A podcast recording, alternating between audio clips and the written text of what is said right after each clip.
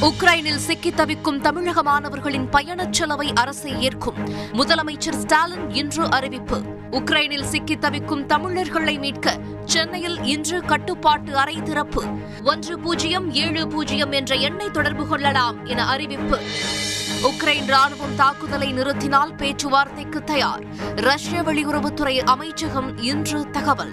யாருடனும் கூட்டு சேராமல் நடுநிலை வகிப்பது குறித்து பேச தயார் என உக்ரைன் அதிபரும் அறிவிப்பு. உக்ரைன் விவகாரம் குறித்து நாளை மதியம் பன்னிரண்டு மணிக்கு டெல்லியில் பிரதமர் மோடி ஆலோசனை. இந்தியர்களை மீட்பது குறித்து உயர்மட்ட ஆலோசனை கூட்டம். கோவில்பட்டி வெடிவிபத்தில் உயிரிழந்த நான்கு பேரின் குடும்பத்திற்கு தலா மூன்று லட்சம் ரூபாய் நிவாரணம். முதலமைச்சர் ஸ்டாலின் இன்று அறிவிப்பு. முன்னாள் அமைச்சர் ஜெயக்குமாரை போலீசார் காவலில் எடுத்து விசாரிக்க அனுமதியில்லை.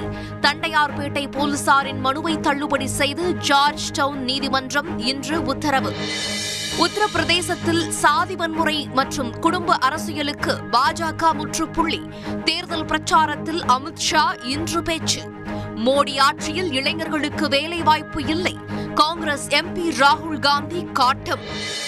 ஐபிஎல் கிரிக்கெட் தொடர் மார்ச் இருபத்தி ஆறு தொடங்கி மே இருபத்தி ஒன்பது வரை நடக்கிறது. ஐபிஎல் தலைவர் பிரிஜேஷ் பட்டேல் இன்று அறிவிப்பு.